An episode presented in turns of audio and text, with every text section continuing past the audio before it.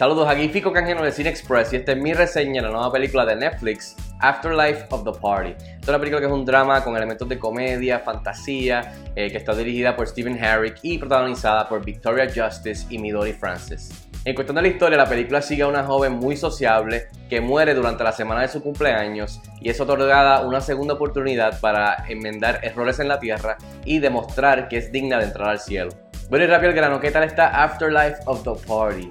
Uh, a mí no me gustó tanto la película, no es una buena película y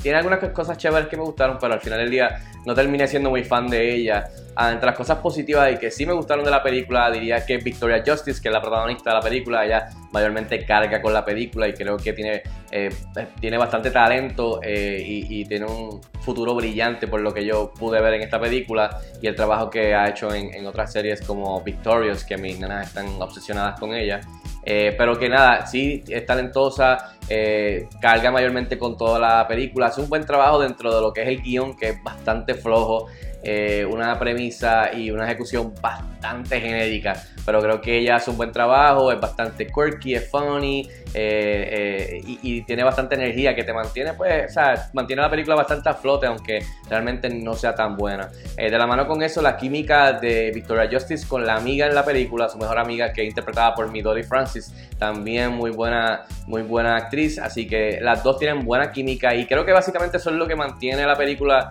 entretenida y la mantiene a flote eh, hasta, a, hasta llegar al final, pero la verdad es que en cuestión, como dije, el guión y lo demás pues deja mucho que desear, así que me gustó Victoria Justice, me gustó la química con la amiga que es Midori Francis eh, y un shout out a las personas encargadas de la película que, que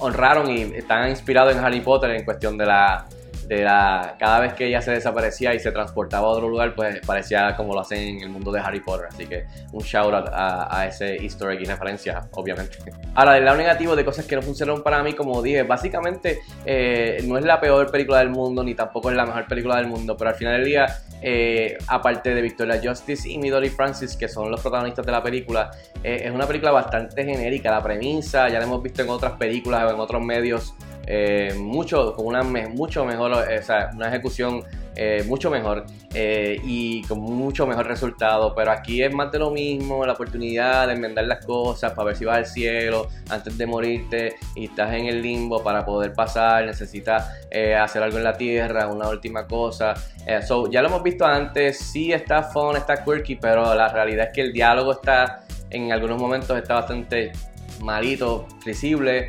Um, y la ejecución, de verdad, honestamente, la película, si, si de repente la ponía a la televisión, está hecha básicamente para, la, para los fans de, de, la, de, de, de Hallmark. Parece una película Hallmark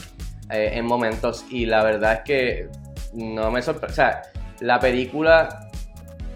no me, no, me, no me pareció una película normal, una comedia romántica o algo en Netflix. Me pareció como si fuera para Hallmark o C W o algo así, bastante... bastante juvenil, pero entonces los temas que está tocando de la muerte y de segundas oportunidades y el perdón, pues el tono pues, era un poquito más dark y era un poquito más, o sea, más, más serio. So, estaba también esa pelea interna en la película. So, al final del día no, no, no fue una, una premisa bastante genérica y una ejecu ejecución bastante genérica y no, no me gustó tanto. En fin, yo le doy dos estrellas de cinco estrellas a Afterlife of the Party, que tiene un lindo mensaje, pero al final del día no me gustó tanto. Así que esta película está disponible ya en Netflix. Si tienen la oportunidad de verla, déjenme saber si están de acuerdo conmigo o no. Escríbanme en los comentarios como de costumbre y hasta la próxima. Nos vemos en el cine.